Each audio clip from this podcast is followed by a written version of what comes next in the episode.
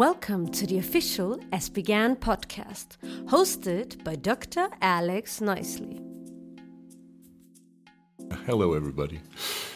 Today, Professor Anil Dhawan of King's College London is with us, and I look forward to a real treat here. Professor Dhawan has, in his 30 years career as a pediatric hepatologist in the United States and most recently at King's, spent some of his immense energy, I won't say the most part of it, but a great deal of it on trying to make the prospects for children with acute liver failure different from the misery that they were when he entered the field. In Vienna in 2023 at the ESPGHAN conference, he presented his experience over those 30 years and how his perspective, and with it the perspective of children and their families affected by acute liver failure, has shifted. I hope that he will share with us today what he found when he entered pediatric hepatology and what has changed and what the prospects for the future now are. Anil, lovely to have you here. Thank you, Alex, for hosting me, as always. Acute liver failure, I said, in, is different in children than adults, but unfortunately or incidentally, the, the large body of data and the recommendations that come that come from the adult world.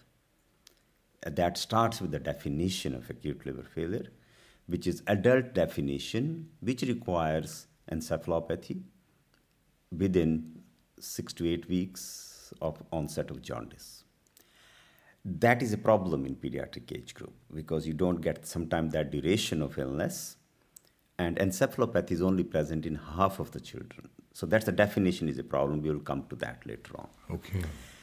When we entered when i started my medical school in 80s the publication came from king's college hospital in 1981 by late professor alex Mowat the first publication in the western world on the subject. Reporting 82% mortality. Get out 82%. That's correct. That is really black. In Archives of Disease of Childhood, 1981, 82% mortality and 90% plus, there was no cause identified. Well, that's um, a lot to be improved on and a lot to be found out. So, in a way, when there is a lot to be improved, then improvements can come fast. Oh, yeah. So we have come to that stage now. So what has happened is over the years, if we speak today, the survivals, not the mortality, survivals are in 90%. I think that as a discipline, pediatric, pediatric hepatology can be dang proud. Uh, very well so. And me, uh, myself, and my colleagues are all very proud of it, but I don't think the job is done yet. Oh, what's well, since they're not all living? Of course, it's That's not correct, done. Yes, but, but where are the points that you yeah, think need? So, okay. so you could ask me, Alex. So, what changed, Professor Dhawan? What changed, Professor What changed? What changed it that we had more dedicated liver centers over the time.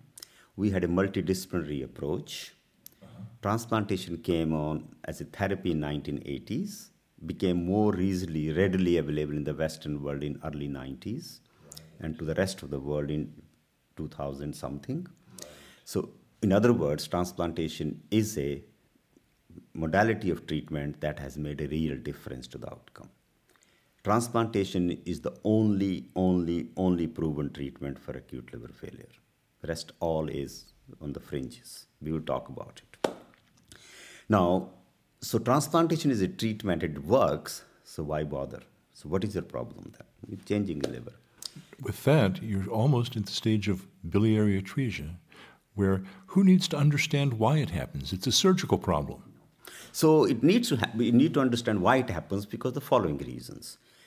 If you the outcome of acute liver failure incidentally depends on what caused it. Sure. Okay, as you know, if you have a paracetamol overdose incidentally, then a vast majority will survive with an N-acetylcysteine.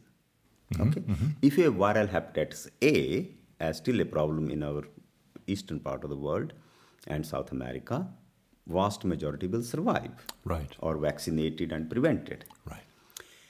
You have conditions that children are born with, some in, inborn errors of metabolism that you can't predict. Okay, but timely diagnosis can intervene and change galactosemia for that matter, tyrosinemia for that matter. Their outcome could change. So diagnosis is extremely, extremely important. So what has changed? We didn't have molecular genetics. We didn't have hist- eh, specialized histopathological techniques. We didn't have all those things. So Alex Mowat's paper described vast majority as indeterminate or unknown etiology. Right. Okay, so that is one thing that we have made a progress, and there is still time to be. There is still, I think, more work to be done on that. I'm going to interject here. You gave us improved survival and mortality figures. But what about the percentage of cases that now are undiagnosed? Yes. So that is a very good question you ask. If you look at the data, data is polluted at some places. I call it data pollution. Somebody publishes a paper, 74% of their patients have no diagnosis in the today's world, indeterminate etiology. That's not right. They're not looking hard. That's pollution. That's a data pollution. Okay. So it depends. So by and large, reasonable workup will get you 50%. Okay. Reasonable workup means the known cause is very quickly done. If you work hard, okay, working hard means working with a pathologist, you're a geneticist, you're a biochemist, okay, and waiting years and years, then you can drop it to 31%. That's King's College data. King's College data to the fore. Okay.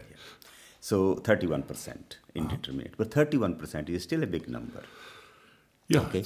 And opportunity came during, after the isolation was lifted uh, after COVID, and we had a sudden surge of children with acute liver failure. Right. Right. This So is there was an opportunity for us to see and do something different. So what was before and what was after? So what happened is previously we used to see indeterminate five to seven children per year requiring transplantation at King's, and that was pretty static. COVID comes, everybody shuts down, nothing much happens. COVID restrictions lifted, you suddenly get a number of patients showing up thick and fast. Incidentally, UK Health Protection Agency audits or does a surveillance on adenoviral infections in children, Coincidentally. coincidentally.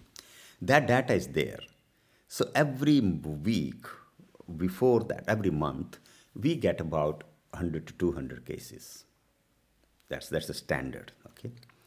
During COVID 2021, it went up to 30 to 50. When that restriction lifted, it went up to 400.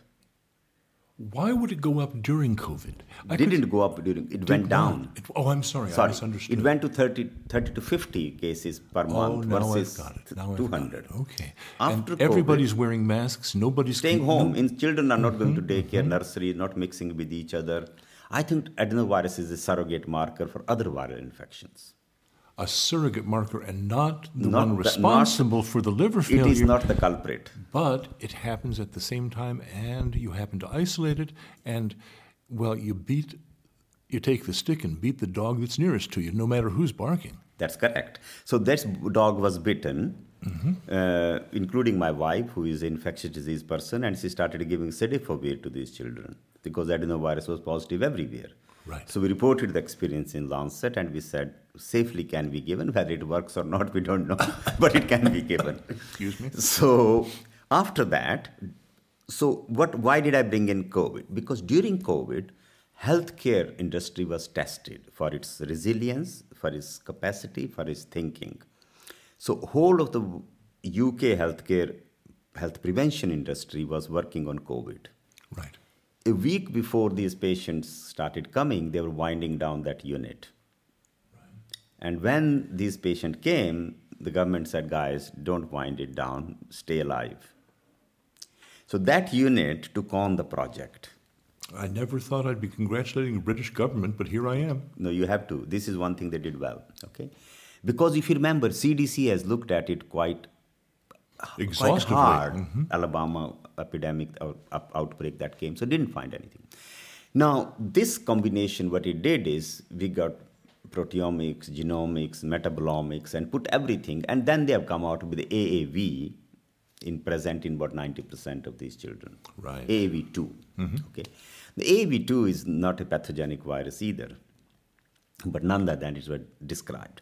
So before that, when I was contacted by WHO, we had a discussion with them, and we had a discussion with the local groups, and I wrote a editorial on Lancet saying that it looks like a immune dysregulation, a, a certain group of children who show abnormal response to the common viruses and the superantigen hypothesis, and they develop an immune-related dysfunction of the liver, and some of them go into so-called liver failure. So that was the theory we proposed in Lancet in May 2022. Has that been borne out? It's published, yeah. So it No, borne no, no, out in a borne out, out. yes, it's borne out in a way that if you say AAV2, which is a non-pathogenic virus, but the AAV2 proteins are not found in the cells uh, of the liver cells. So, right. but there is an immune response there. You find the lymphocytic rich material there. So there is a something, okay, there. There is a some smoke there, okay. Now, so why I'm telling you this story is that if the resources are put in and the manpower or human resources there, then things can move faster. So what we come out with this hypothesis was our so what we did is we looked at adenovirus related acute viral hepat- acute liver failure in the last 5 years before ep- pandemic or covid pandemic and we found it hasn't changed so our paper in Journal of Hepatology said this is not a new disease because the hype was created that's a new disease that's causing liver failure in children. So we put that to bed. Okay, it's not a new disease. It's a combination of individual factor and a group in uh, I think it's a group in US CDC group who have found HLA association. Okay. So there is an HLA susceptibility. separate. So there is a susceptible population during a combination of multiple viral infections.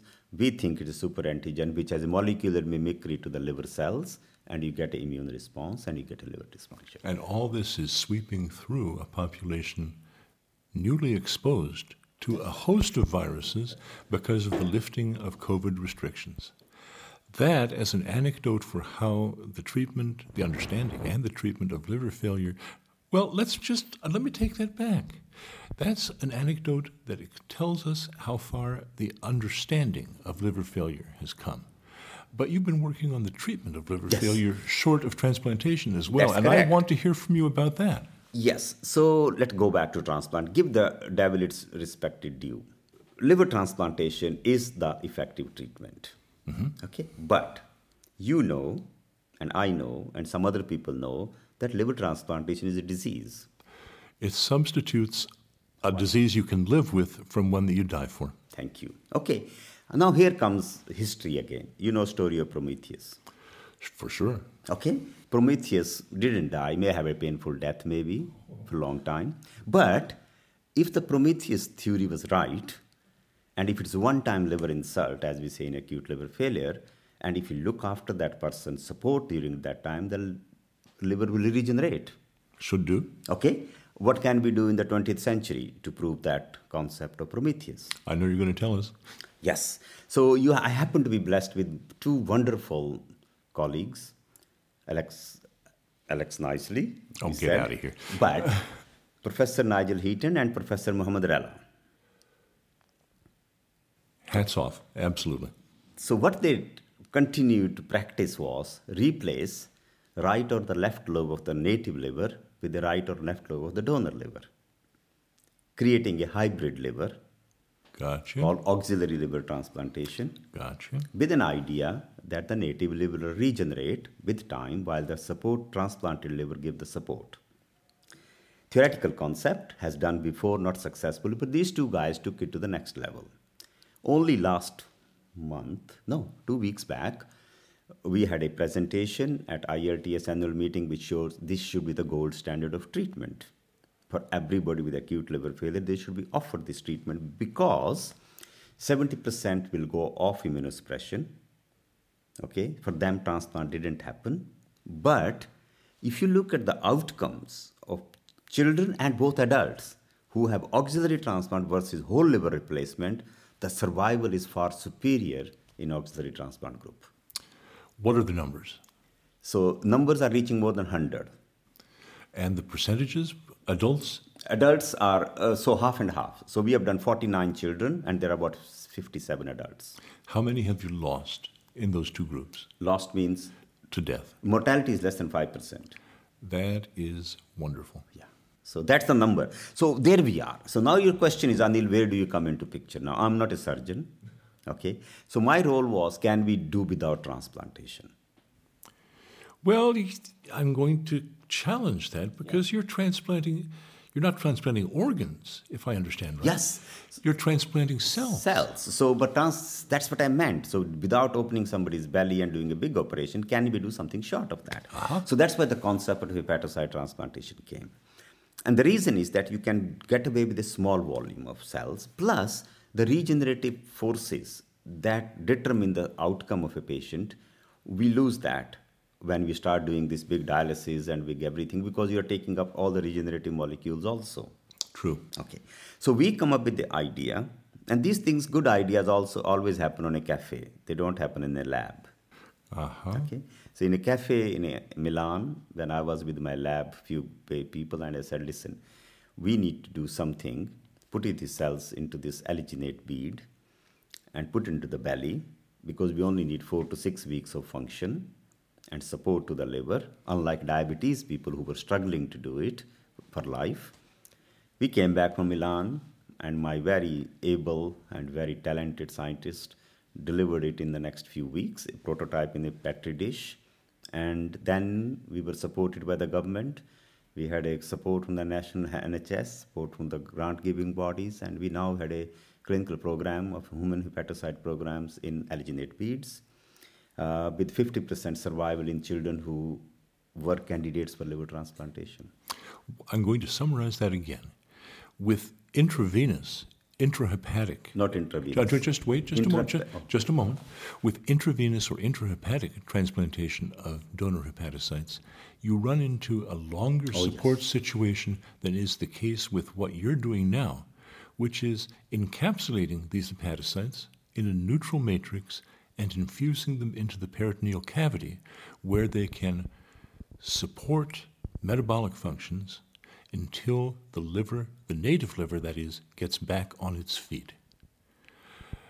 And this is now a functionally operative program with the option, if it should not work, of moving to liver transplantation. That's correct. Well, that's a lot to have accomplished in 30 years, big guy. That's very kind of you, but I think there are more things to do because we still rely on cells as a human donors. So we're working on improving the cell quality with mesenchymal stromal cells. Yes. We have developed a patented new alginate, which mm-hmm. has a mm-hmm. better outcome. And we are working very closely with some groups who are developing cells from either embryonal cells or iPS derived hepatocytes. Can I give a brief shout out here to Celine Filippi? Celine. So I was going to come to that. Yes, so Ragai Mitry, Celine Filippi, and I'm blessed with my colleagues in the lab. Yes. Thank you so much. We are, I could listen for a long time to these accounts. You're very kind. But, but we have time constraints. And all I can hope is that maybe at uh, some future date, you'll be able to enlarge on what progress you've made in the time between this recording and our next one. We'll be delighted. Lovely. Thank you, Alex. Um, we, uh, we, usually end these things with uh, something that reminds the person being interviewed of where he or she came from, something of his or her homeland to share with ESPGHAN, which is, after all, an international organization. It underlines how important it is for people to cooperate and to collaborate across national borders. Do you have a song chosen for us? Yes, Salma has chosen a song for me, and it's a wonderful song. And it's Bole Chudiyan, Bole Kangana. What does that mean? Put that into English, those so this, two words. this dame wanted to impress her boyfriend, and she's saying the language that's coming from her bangles Aha. is most impressing. Well, John Lennon once said to the people in the posh circles at the Royal Opera House, you don't have to applaud, just rattle your jewelry. okay. So with rattle her jewelry.